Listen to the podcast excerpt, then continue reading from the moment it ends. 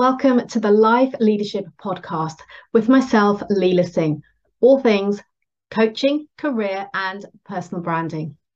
This podcast is for ambitious career professionals like you, wanting to create a life of choice and freedom, to be, do, and have more through overcoming limitations, to develop new perspectives and insights, and to redefine your success, be that in work, health, relationships, and so much more. In today's episode, I'm going to be speaking with Paul Excell. Paul is an award winning global CXO, tech pioneer, chair and non exec director, board advisor, and coach with an impressive track record of delivering growth and digital transformation in global technology companies. His unique career journey started in his family's food and retail business, followed by an apprenticeship, global executive career, and is now giving back as a tech scale up board advisor, investor, and accredited executive growth coach.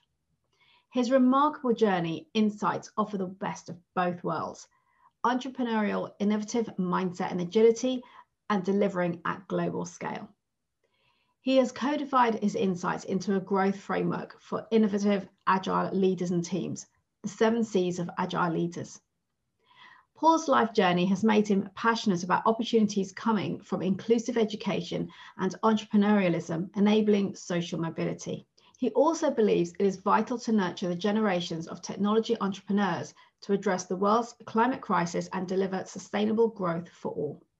In today's episode, Paul will be sharing how his experience gained in his local family store set the foundations for his corporate, startup, and leadership success how staying curious is essential for personal and professional growth, the impact of being in the moment with others, his obsession with understanding and valuing the customer, and the core distinctions between working in startups versus corporates. So let's head over and hear what Paul has to say.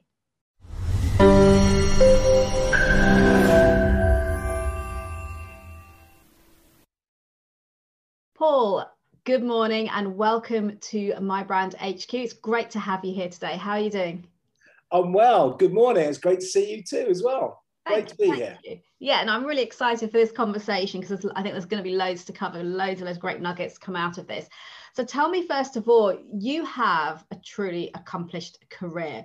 You've mm-hmm. done it all, and I think many people will be surprised to learn that you actually left school at 16. So I'd like you to share a little bit more about that and what led you towards the leadership roles early on? Okay. Um, well, um, great question. So, I suppose those formative years for me, um, and, and, I love um, drawing on them. I suppose it's uh, reflecting now. I've got to, to the age I am. But my, my early days working, indeed, my, my parents ran um, basically the family store uh, the retail store. I come from rural Suffolk, uh, that's where I was born and brought up. Um, so it was uh, an amazing and probably my best entrepreneurial training ever. I mean, putting aside London Business School and IMD and all these great schools and universities I've been to, probably the best training I ever had was working with mum and dad in, in the village store in terms of its entrepreneurial side of things. And, and, and why is that? Well, um, in order to try and make things work, there was a whole bunch of stuff on sales and marketing we did at that level, particularly as the new uh, supermarkets moved into the area, um, trying to find ways to kind of make ends meet. Um, Dad was great at sales and marketing. Mum was great on the operations and finance side. We would effectively do the, the financials on a daily basis. So we knew exactly how many sales we had to make and, and uh, exactly where our costs were because you know, we were in a situation where unless we paid uh, cash on delivery, we didn't get stuff for the store. And you might say to yourself, well, okay, so how does that relate to running thousands of people in 70 countries all around the world?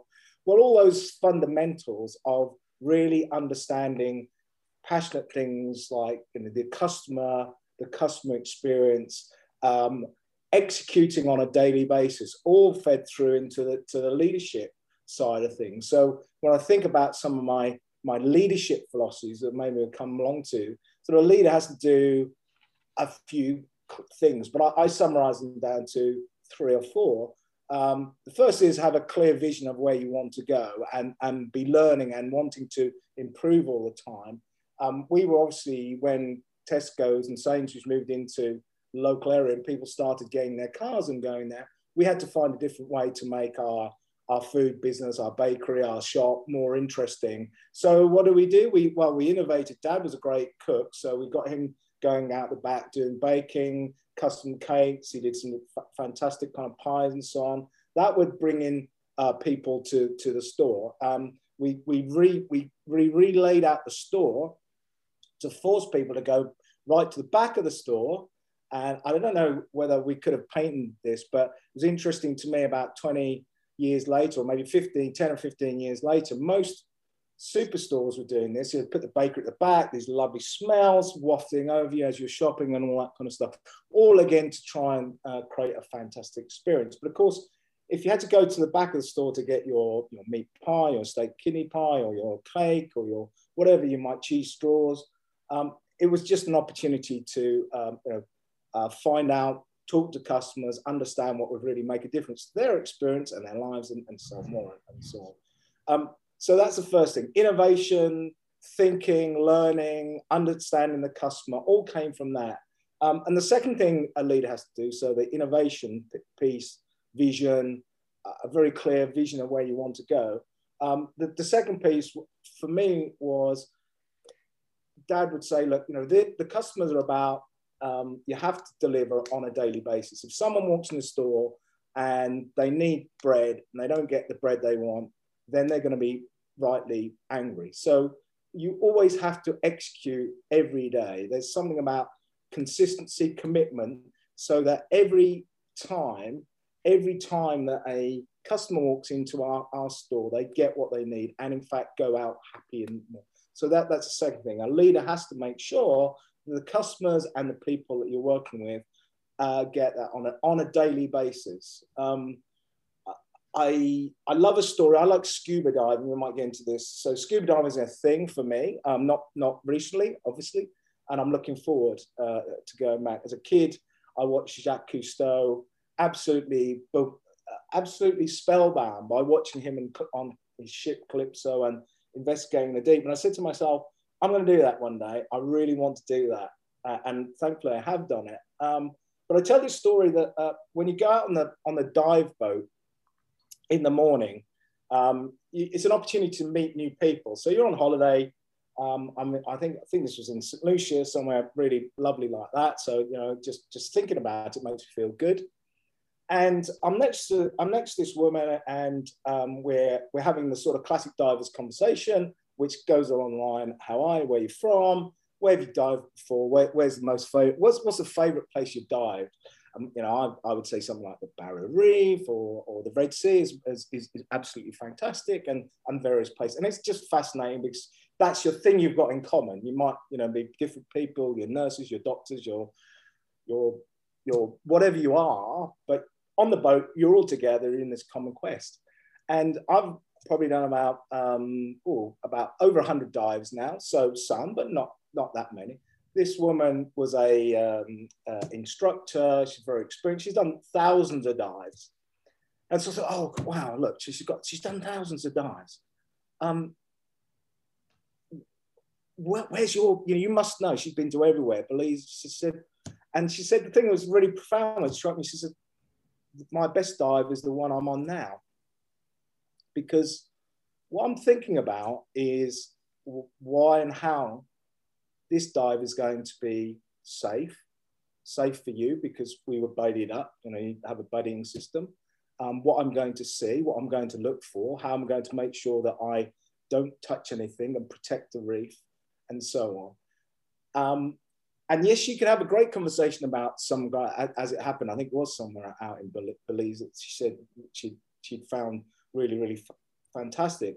But what struck me was that in the moment, know, you're a coach, you know, we talk about being in the moment. She was in that moment, not thinking about anything that happened yesterday, an hour ago. She was going to just enjoy that moment. And so being in that moment, such an important thing for leaders. Think of the great leaders, I would, any, any your listeners, um, think of the great people you, you, you've loved, the women and men you've had, you regard as leaders. And what people often say, and I, have found this, is they have that moment just for you. It's almost like you're the only person for that moment when they're talking to you.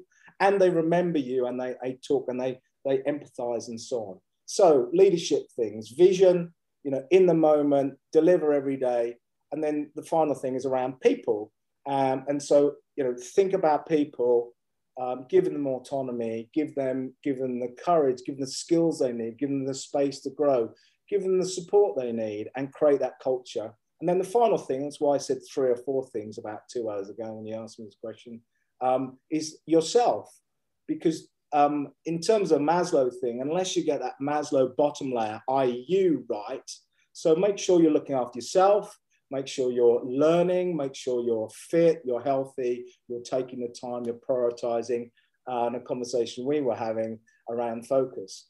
Um, and, and so all those things were why I go, when people ask me about my career, particularly all at my time, and they'll, they'll indulge me and give me the opportunity to talk about it, I talk about those early years because they were so formative.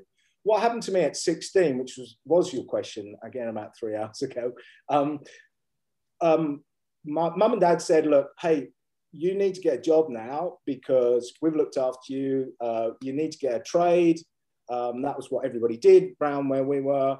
Um, uh, apparently, um, teachers had phoned them up and said, "Look, you're smart. You should do it. You should go to university." But I'm sorry, can't. We can't really afford for you to do all that stuff. So go out, get a job. You'll still be working in the shop at, at, at weekends, by the way. By the way, I never really thought about that as a bad thing. Like, just just what you did. Um, but that's where I kind of lucked out um, because the luck for me at the time was BT, um, I, as you would know it now, as people around the world might know, was the uh, General Post Office then, was moving its research centre from North London out to Suffolk.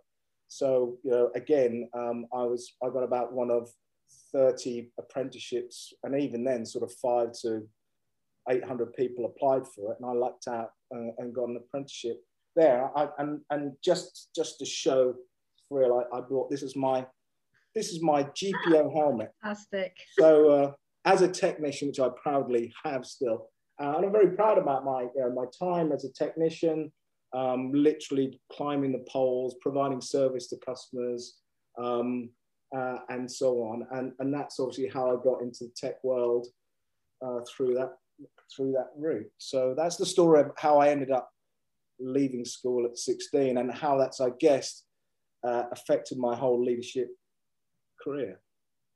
Wow. And that's pretty phenomenal because, you know, someone hears, oh, I worked in a store. Actually, it, it's about, I, I guess, what I'm getting there is a mindset thing as well, because it's also about being aware of your circumstance, what's going on, and questioning things in your own mind to learn because you can kind of go through something almost unconsciously and just be doing it without thinking. But everything you've shared about what you learned from working in the store at a young age are things that you've brought into leadership. So you have to have a certain approach in your mind to that of, of being que- like questioning things and challenging things and looking for why are we doing this or why are we not doing something. So it's it's a it's a mindset that's important to to to be aware of. I say in whatever we're doing. Yeah, now 100% because you're always thinking, what can I do more for the customer? Again, it comes back to, uh, you know, my my late father. What you, you've got to earn the right every day, son. It's their money, their hard earned cash. They don't give it away for free. So you've got to earn the right. And then it's the whole thing that we talk about more as coaching and leadership now around empathy. Put yourself in, um, you know, Mr. and Mrs. Rose's, you know, pensions in the village. Uh, what are they trying? They're up against it from of an economic point of view. What can we do around delivery? What can we do more in terms of helping them with their with the, with their, their food? How can we connect with them with their with with the community? We were very much into uh, that's still uh, providing sort of community services as much as anything, and particularly as the store and the post office, it became a community hub and a community centre too. And, and that, that wasn't through some cynical, I mean, any, anything in life is always authentic. It wasn't a, a cynical, how could we sell more? That was the one thing my dad would always said, never sell, never sell anything to um, anybody that they don't need. He would never do that. He would, and, I, wouldn't even think about it. I, I think all you know, he would, he never called it selling. He called it helping. He said, um, find a way to help people. And as the, another thing I've carried into into life, it was never about um, trying to sell more, although that was a, a, a positive consequence of people coming back. And and again, when you're talking about a SaaS business now, and you're trying to think about recurring revenues, this is what you're trying to create. You create customer experience is so good. People tell you get viral market. You go there. The cakes are great, and you know what? They look after you. And if you if you want a delivery, they'll they'll deliver, and and all that kind of stuff. All those sorts of things. In, in order to make such a compelling customer experience, um, uh, do you want more things? So I mean, I, we we sold everything from paraffin for for lighter uh, for you know gas uh, for heaters through to shoes. I mean, you could literally get anything you needed. If you ha- we hadn't got it, we'd get it to you, you know, within 24 hours. Again, you know, um, they call the, the, you know, you look at the brilliance of Amazon, but you know, I would argue we were kind of doing that sort of stuff uh, ages ago. And look, I'm not as rich as Jeff. Be- I'm not as rich as Jeff Bezos by any means, but you know, it was just that mentality, and that's that's I think you know when you look at uh, the Amazon thing. I mean, it, there's lots that whole focus on customer and that that whole uh, predilection of, of action and trying to learn and being curious and and experimenting. So you know, I have my, my you know my famous. I mean, curiosity is you know, part of these um, uh, so, so things. So, you know, that whole thing is almost it is a leadership superpower. That that desire to understand how you can be better how your team can be better, how you can help more, and do that on a daily basis. Um, reflecting every day on what did I do right, what could I have done better, not in a way to sort of like you know, self-flagellation and, and you know we're all human, but it's it's that kind of passion for curiosity for, for learning and, and so on. Yeah, I, no, I love that. I love everything you just shared there. And just coming back to a couple of points, you know you talked about the, the customer experience and, and, and um, being in the moment with someone else and when i talk about personal branding one of the definitions that i think is the most important part of it is the feeling that others experience when they meet you when they hear your name mentioned it, it leaves that lasting impression yeah. and that's what we want to be doing all of the time. I think that's so so important. So I, I love that. And and also as you said just there about um, doing your best and always looking to improve both yourselves and those around you. Again for me that that's part of what i'm doing with clients is, is enabling them to show up as the best version of themselves. And i think it's sometimes people fail to realize almost that that you need to work on yourself. You need to be showing up as the best you because ultimately Uh, you've just given a great example. We're always selling in everything that we're doing whether it's literally or helping. yeah we're helping and and serving. And we yes. want people to know like and trust us. So to do that it's important to be in the moment with people to, to connect to them to build those relationships. So yeah really powerful stuff. and, and as you say very authentically too. I mean you, you picked on i mean sorry you just just think that what was that there's a great is it is it Maya Angelou quote you know people won't remember what he looked like what he said but they'll remember what you made how they made you feel or how yeah. you made them feel yeah. I think that's such a good thing that that this you know that that feeling that that you get when you think about something or a great experience that, that and so on. So that's a great point. Yeah, and so helping and, and that's okay. The, the helping and serving kind of fall into that. I feel because people will feel that difference as opposed to if you're trying to sell, like push the sale versus serve someone, help them for them to realize actually they can benefit from this or, or the product, the service. So yeah love this love this. So tell me a little bit about your your talent for technology for innovation for transformation and your passion for it because that clearly shines through. So share with me a little about that and and how you almost discovered your passion for tech. Um that's a great question uh, I suppose. I mean, again, it started early on. I mean, you you kind of uh, as a kid, anything from you know building go karts to to whatever. Um, but at school, um, I um, I'm old enough. I mean, we didn't ha- actually have a GCSE um, or O level as, as in my days in computer science. Were, computer science was just coming in at that stage, and um, we but we could do something called a CSE, which um, you know my a, a, a great teacher um, who's uh, a friend to this day um, Dr. Dave Williams, although I still call him Sir when he calls up. He lives in Canada now with his, uh, his partner and family uh, uh, and so on. But um, in those days, you had to, computers were so new. I lived in rural North Suffolk. We had to travel about 30 miles to, uh, to Norwich uh, in order to have some time on a mainframe so we could actually write some computer programs in both BASIC and a language called Pascal.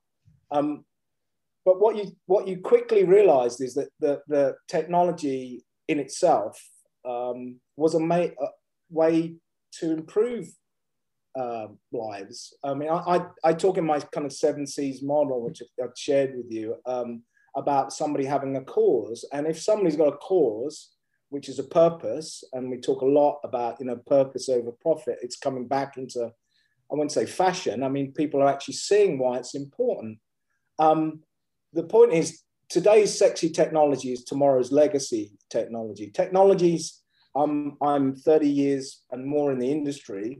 To you know, uh, technologies come and go, but if you have a purpose and if you you know you're fixated on on doing good stuff, and, that's the great thing about technology. And whilst it can be used always, if it's not properly designed and risks aren't thought through for for some negative things, by and large, uh, technology can be used for very positive things, making you know life more enjoyable, making life safer. Um, and that's what I'm kind of very passionate about um, as we kind of look particularly at technology right now and into the future. Where it's really important that that us in the technology industry play our you know a significant part. I would say a really big leading part in the in the whole green tech thing around uh, net zero and so on. You know, there's a there is an existential crisis. I'm happy to have the, the debate with climate deniers uh, over um, whether whether the you know the planet is in in, in that much trouble or whether it's uh, all that kind of stuff. But but fundamentally, there are two great you know we've really got to face up to the the, the climate side of things. Um, clearly, we have some short term shorter term issues, and I'm not trying to be insensitive. Pandemics and the current pandemic is is is very very serious, and many many uh, people have lost their loved ones. So again, you know, technology, and you think of what's happened on vaccines, amazing um, what's happened. The the you know the Oxford uh, and all all the people all around the world who've worked. Again, one of my C's um, in the seven C's model of of collaboration, collaboratively to bring. So brilliant scientists, men and women, all around the world, br- bringing that together. Um, and you know, in answer to your question, that, that's that's what kind of I, I think um, really really inspires me about so science, technology, engineering, and maths, and the whole sort of technology side of things. And why I think it's really important to make sure it's more of an inclusive thing. I mean, one of the worries I have right now is about inclusion. So it's you know um, uh, we've seen this in the UK around uh, education and, and people not having you know, access to the internet. So why you know, infrastructure, um, high speed broadband, high quality, secure infrastructure, you know, to all homes, all schools, and you know, devices and ways and means that people can kind of access is really, really important. And I think that's also important to, to make sure that we're doing that, you know, across the globe. So you know, this is this is a rich planet with with with amazing people in it. So you know, they should all be have an opportunity to also um, take part in the technological revolution uh, that, that's undergoing to make their lives better, safer. Um, you know, some amazing things are going on in in, in tech uh, around health and so on, and all that should be available to people. So why I mean, why I think tech is a great thing is I've never really thought to myself as a well, so I'm very proud to say, and I put on my um, uh, on on official documents, I'm a chartered engineer. I'm very proud of being an engineer uh, and so on. But but it's you know, engineering is all about applying science, technology, engineering um, to an an outcome, um, and that's that's what it's kind of really important to me. I, I must say. Um, I don't want to overemphasize STEM because um, without the arts, life is not is not a great place. Um, so I, I'm, I'm very fond of this STEAM acronym. So um, you know, I, I couldn't think of a world where I couldn't read a great book or um, watch a great movie or go and see some amazing opera or, or go and see, you know, whatever it, you know, and I'm, you know, so, some great jazz, whatever it might be. So I think it's also very important, by the way, to, to, to my brothers and sisters in the artistic world. I'm not suggesting it's, it's just one thing or another. It never is that in life. It's about that, that whole life experience. So technology's there. And that's why I think we want to encourage more people um, of all backgrounds, of all of all genders. Obviously, there's a, a there's been traditionally and still is a, a terrible lack of, um, of, of women coming into the you know, technology profession, which which um, great attempts to try and you know there's some wonderful role models uh, out there, and needs to be more and more. Just just to say, look, the, these are the sort of things you can do to to shape the world. Our, our future needs to be shaped by by the engineers and technologists of tomorrow. And that should should be open to everyone. Yeah absolutely agree. And you know part of the the purpose behind the, the, the mission with the podcast is to have people like yourself who can come and share you know your experiences your learnings. And also for me it's about showcasing possibilities for the next generations showing this is what is possible this is what is out there um, so, so I love what you've just shared there. And, and just um, touching on that a little bit more, would you say then that when you started out at BT or at GPO as it was, and, and you kind of got into this space and it evolved into the tech side, did you ever conceive that tech would play such an integrated part in our in our day-to-day lives as it is today? Well, I, I suppose the honest answer, I hope it doesn't sound arrogant, was yes. I mean, in those days, everybody had a telephone. It enabled me to, uh, you know, communicate with my my parents and grandparents. When I went overseas and I was running the international teams, I was still remember to this day phoning back home from Australia, and, and uh, Mum would always say, "Oh, hello, Paul. Isn't the line clear? Isn't that amazing?" And I, you know, you kind of just thought, well, yeah, that's what engineer. I was, I was fortunate enough to be uh, involved with engineering the first optical fiber uh, transatlantic cables, satellite systems.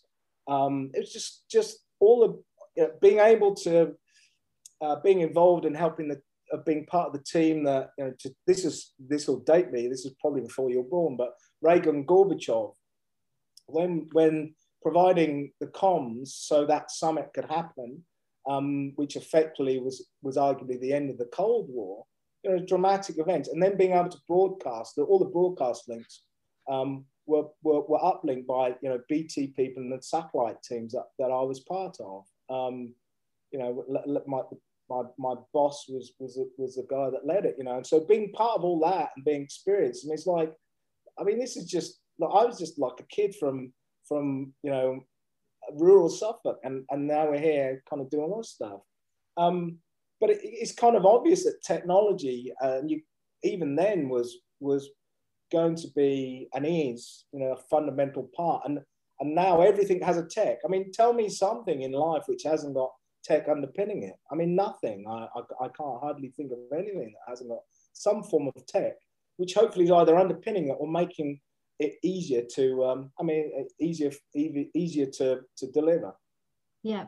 So, so what if if anything has actually surprised you the most in all of that? What surprised me Hmm. That question surprised me, I suppose. Um, nothing kind of springs to mind. Um, it's a bit of a kind of lame answer, uh, I suppose.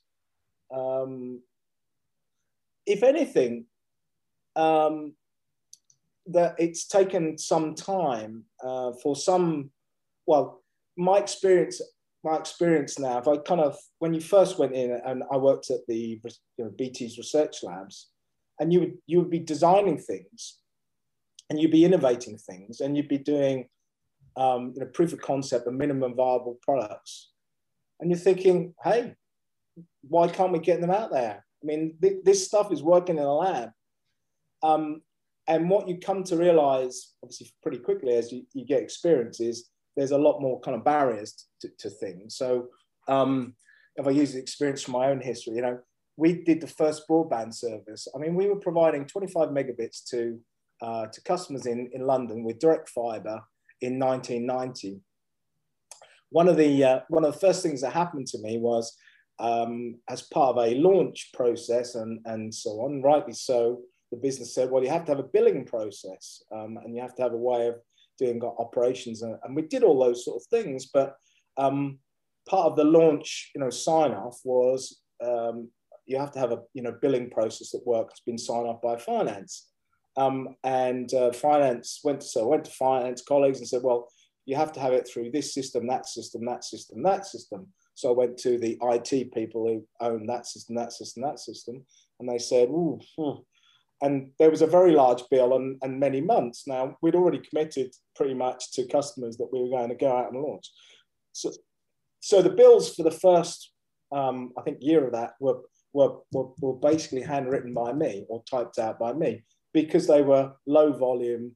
And I just found it, it sounds a bit crass, but it was, a, it was, it was authorized by everybody. I never, I, I got everybody on board. I, I believe in collaborative, you know, life, business is a team sport. It requires leadership, but it's a team sport, uh, and so on. So the thing that surprises me, and I think surprises a lot of people, is how how long sometimes it can take to get from a something that you've seen working, you know, out to out to um, out to you know, really impacting on people's lives and and with an appropriate customer experience and just doing you know what some people would call boring things of um, being able to order it being able to provide it, being able to fix it when it goes wrong, and, and so on, and making sure all those things, and then being able to kind of scale it up. And it's interesting to me that that, you know, when you look at some of the differences between, uh, you know, an entrepreneurial life and a corporate life, um, because I've kind of worked in in both. You know, obviously started very very small business and entrepreneurial, went into you know running large global teams, and I've gone back to investing and working with startups and scale ups of you know, anything from a few people through to a few hundred. But that that that's one of the main difference. I see that the, that the speed that startups and scale ups can can move at. You know, they'll experiment, they'll trial things, they'll they'll go for things. Um, I have to say that corporate life has got a lot better and a lot, a lot faster, but generally speaking, the things that surprises you um, is how quickly those things um, how how long it takes sometimes to get from an idea into into actually out there.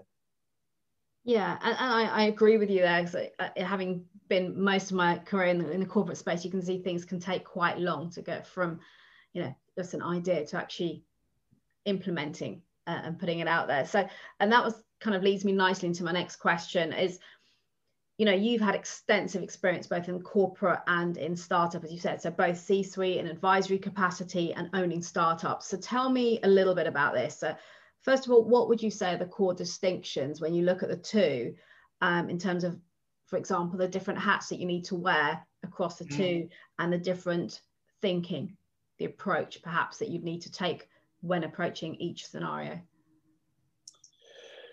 yeah, I think the main main thing with, with with startups, of course, is that you're you're you are definitely wearing lots and lots and lots of different hats. I mean, the, the by by you know, normally the, the, the corporate world is you you are functionalized, and and then there's some sort of you know amalgamating, bringing it together. In a startup scale up world, you're you're often um, literally doing you know everything from finance through to you know HR um, as well as in the tech side of things. Um, that said, there's there's a there's there's um, quite a lot of, um, in fact, vast majorities, 80 or 90 percent of the um, things I'd argue are the same, except that often the there are not so many O's at the end of, of things. I mean, I, I, I would hark back to my formative experience. I was telling in in the in the in the store, in the village store, and the, and the village bakery, and, the, and things that we were doing there you know, those fundamentals of selling, marketing, the, the principles, it's just, it's just how you apply them in, into a uh, global context and so on. Um, I think, you know, uh, so an entrepreneurial environment, people will tend to experiment um, and will tend to be, um, I think just faster to move. Um, often they are people who have put their their houses and uh, reputations. They've taken a very very big risk. Um, um, with all due respect to sort of co- corporate co- colleagues, um, they might we might have innovated um, within you know corporate environment, but probably at the end, you know what what what risks were we taking really, and, and you know what were we were really jeopardizing. You know you can you can have a discussion there. I think the other thing about you know an entrepreneur and uh, difference thinking about the entrepreneur and the sort of corporate world is the amount of time an entrepreneur often often has to be thinking about fundraising and where the money's coming from and where the cash is coming from, you know, to keep this idea that they're passionate about going. Um, particularly at the early stages, that that can chew up, you know, so much time. Where actually, what you want to be doing is spending time on improving the product, improving the customer, and so on. So a lot of my advisory work and the work with Scale Up Group and so on is, is really to help entrepreneurs there because um, these are women and men with great ideas. They really have a, a, focus about what they want to do, but they realize they need cash to essentially fuel that. Uh, and you know, raising uh, money at the right valuation with the right terms and conditions and so on can be exhausting and exhaustive time and so on. You don't necessarily have that that sort of problem. That said, also when you look at it, I mean, when we think of when if you ask the old person you know, who's a great entrepreneur, and they'll often come up with, I don't know, um, Jobs or Steve Jobs or, or, you know, Bill Gates and so on.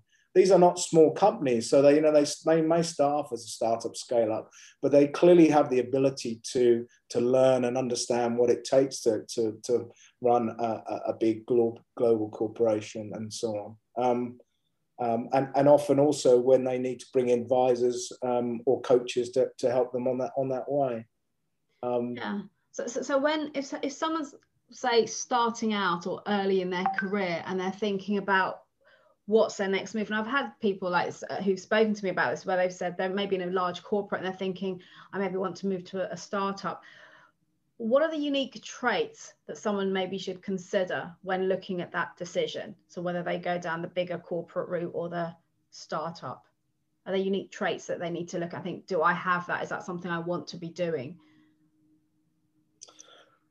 Oh yeah, I, I, I think I particularly depending on what age at, I, I think I'd be encouraging them to experiment and and think it through, um, and, and do a few more fundamental things about you know what what are they doing it for and why, and really getting underneath those those sorts of questions.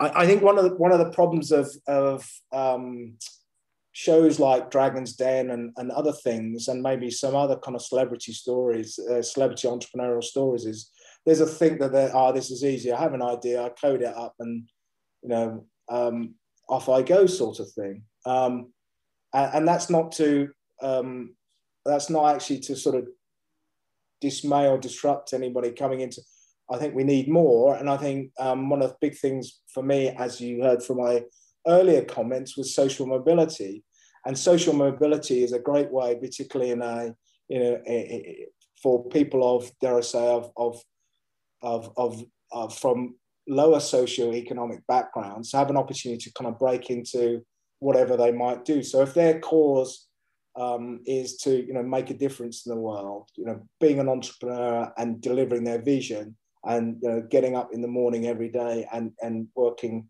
um, like an entrepreneur does to to make her vision um, or or enable her vision to be delivered, then you know that's that's a good good good place to be. Um, having said said that, I mean the, the corporate side of life. Um, the great thing about corporates is is you get a chance to you know you're you're working on. I mean, I mentioned in my BT career, you get to work on massive you know global programs, and um, if you're working in a startup and a scale up, you you might eventually get there, but but you'll by definition have to be involved in the sort of niche that you're you're that you're working on. Whereas you might want to think, hey, if I work at a, a large telco or a large bank or a large whatever, you have the opportunity to work.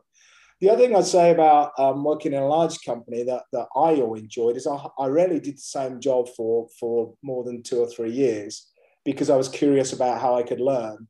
Um, and I also had a, I had thankfully had kind of mentors and people who would say, well, okay, now you've now you've kind of shaped up that area, can we'll promote you. You can kind of do go over there and, and, and try something um, try something new. Um, generally, I don't like the idea. If I use a team analogy, is if you're a great um, um, if you're a great scrum half, or if you're scrum half, um, don't try and be a you know an amazing prop forward, or don't try and be a fullback, or if you're if you're a football player, you know if you're a great goalkeeper, don't try and be a centre forward. Um, often you see that happening. Oh, you know, you've done these jobs, so we're going to move you around. Um, I'm a great believer in you're hired for what you do well. So uh, improve improve those skills, but kind of recognize you're in a in a, in a wider ecosystem and a, in a wider team, and it and life business is a team sport. Um, so I think that's kind of really really important aspect of it. Um, I don't know if that kind of made made sense. It, it um, does. It absolutely does. And I think on the back of that, I, I'd, I'd ask you if, if someone has got a very strong entrepreneurial spirit, and you're a great example of this but if you take that more broadly would that person find it fairly easy to survive and to thrive in a corporate setting or do they are they best placed staying within that entrepreneurial space would you say how easy is it to adapt between the two um,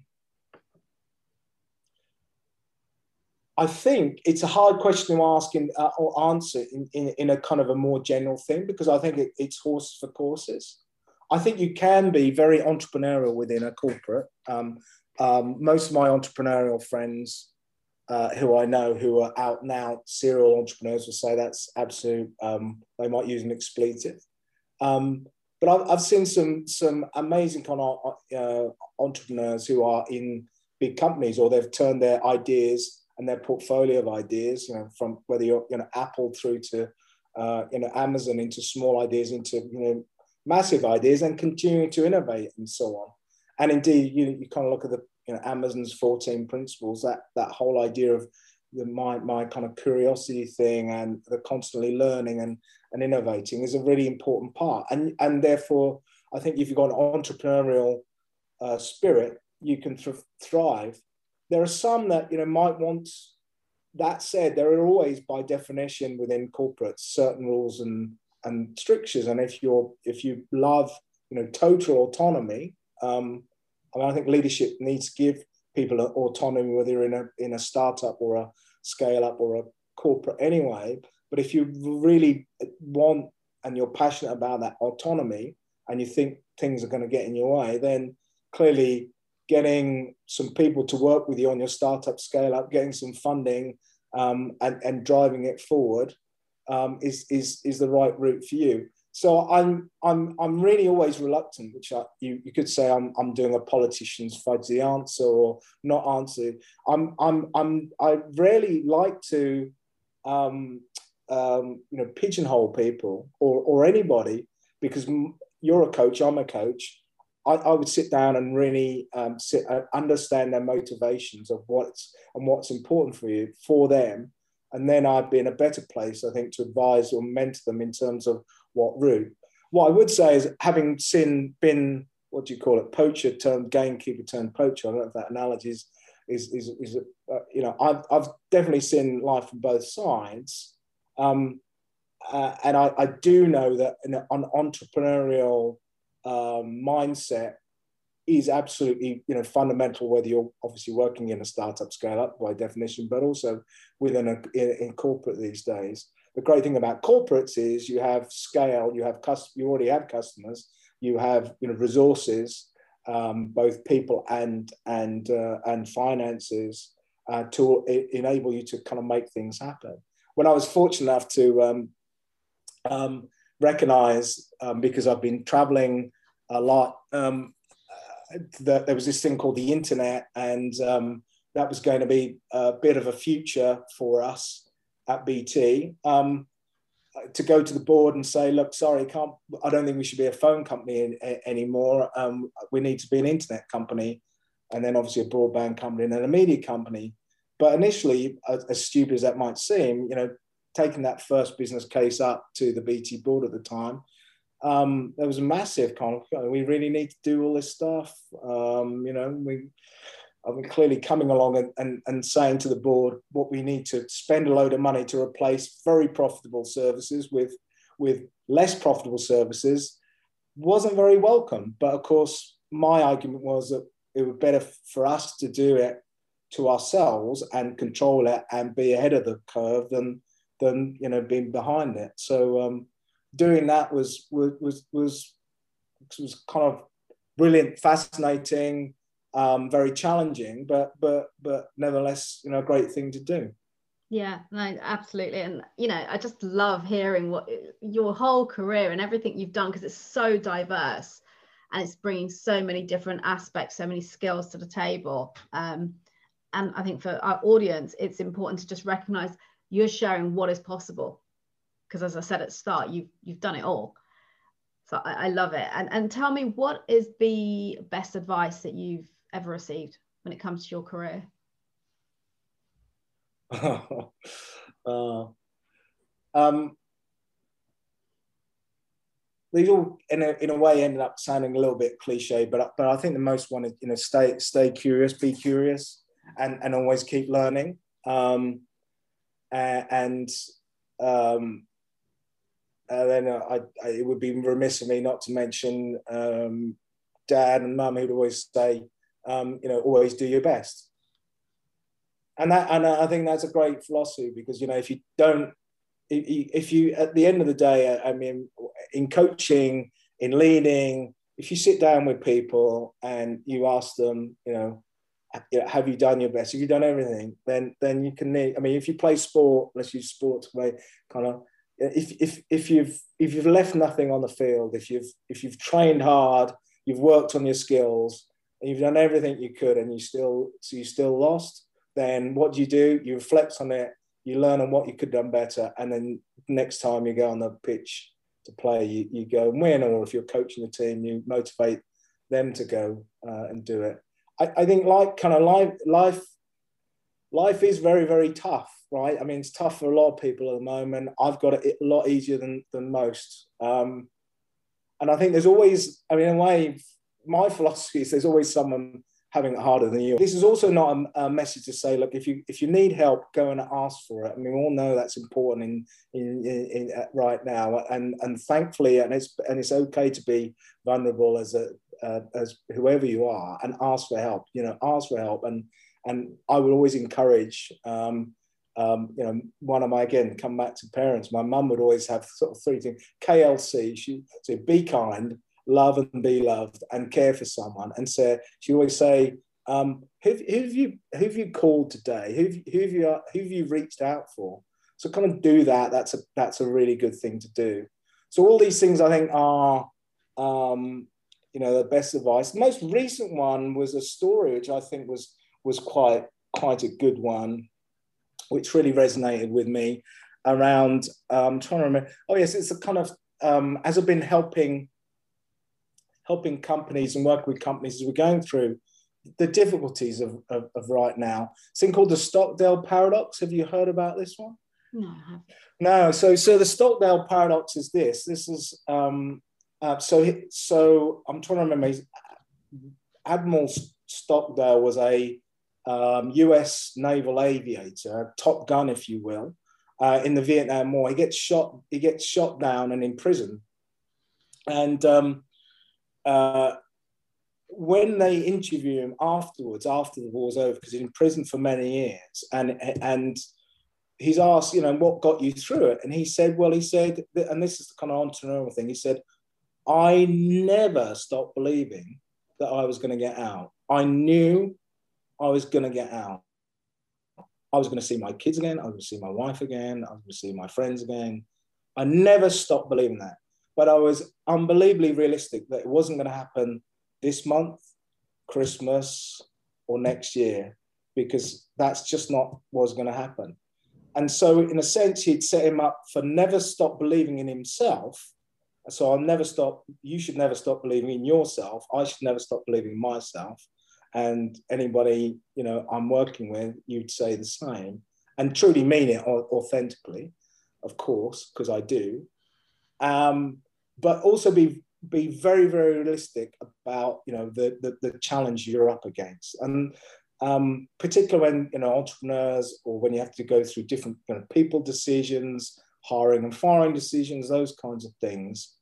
I, I think it's a it's a good kind of philosophy and always bring that humanness into that that that as well. Um, when we've had to do in my in my global career at BT, we had to do a number of downsizing rounds, as has happened recently.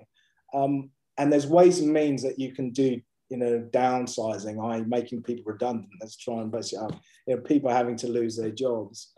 Um, and and doing it in a way that is transparent communicated well fair and supports the, the person on their ongoing journey is really really would be really really important to me. That's part of a you know your values value set and the culture that you set as a leader so again comes back to leadership stuff.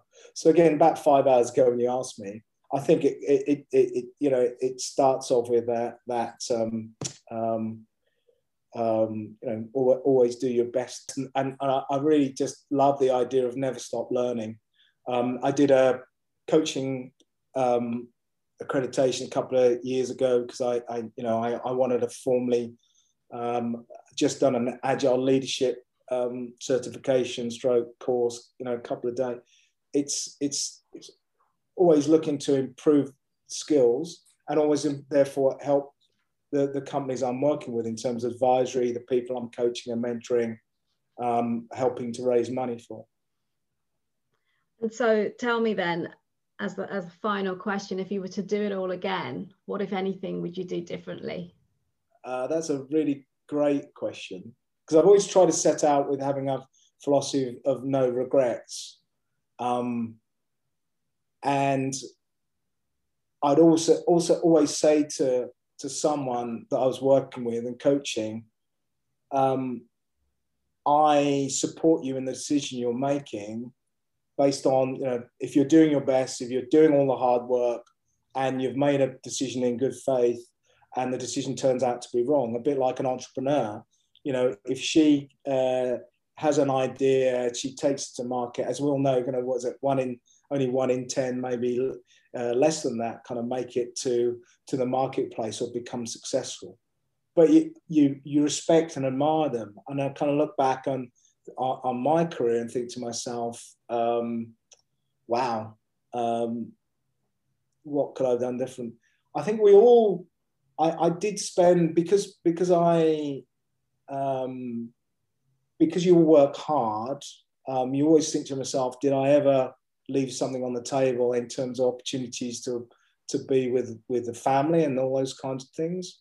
And by and large, although I was doing a, um, a lot of global work at the time, um, I'd always make it back for weekends and so on. So there was some balances we, we struck as a, as a family unit, as a family team. Um, I mean, I don't want to be flippant, but I think sometimes you need to enjoy life and enjoy uh, more. Um, I, I, think at the time, what I didn't realize, particularly with the internet and the broadband stuff, how pioneering it was. Um, and when I look back at it now, I think, wow, we did some incredible things with almost no people. You know, we took we, we took um, the first um, IP service from from no customers to 10 million within 18 months. You know, it, it was just amazing. And it was just a great team. It was just a great feeling at that time. It's just hard. So I think, although I felt like we did, we, we celebrated, we had a lot of fun, just making sure that, you know, everybody um, recognizes, you know, how good it is to be in this moment. And, um, no, it, it, in one sense, kind of no no regrets um, I don't. I, I'm, it's hard, as, as, arrogant as that seems. I don't feel like I would do anything differently. I, I, it's just been, you know, a wonderful, wonderful um, career, an opportunity to meet and work with some amazing people all around the world. Um, you know, many who, um, you know, uh, from, from Japan to, to, to the States and Af- South Africa to, um, to Norway. You know, some, some people all across the world who I thoroughly respect and thoroughly think are amazing. And, you know, starting on as a, as a kid in rural Suffolk, what's not like? Yeah. Yeah.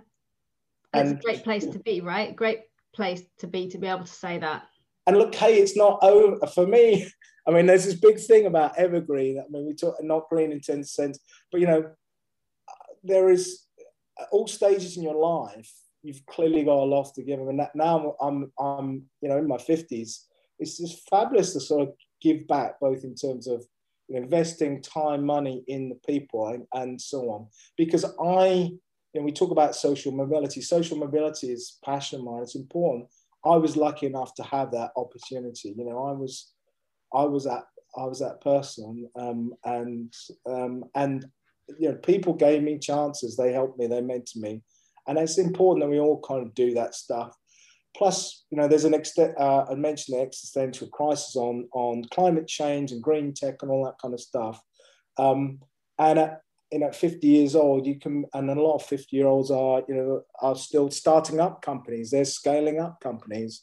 They've you know um, there's you know um, a lot of life left to, to live at, at, at um, even into relatively older ages um, both in terms of helping 20 year olds in terms of you know mentoring their businesses through to you know starting up your own or and or helping in startups now. So um, for me, I'm still on the journey and I'm still in the moment and I'm still definitely staying curious.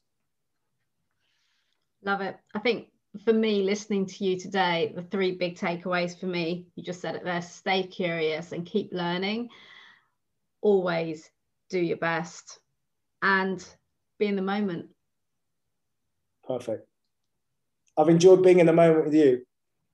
It's been a great Likewise, conversation. Well, absolutely. Thank you very, very much for your time. I know how busy you are, so I really appreciate you taking the time out to chat with me. Thank you so yeah, much. My pleasure. Take care.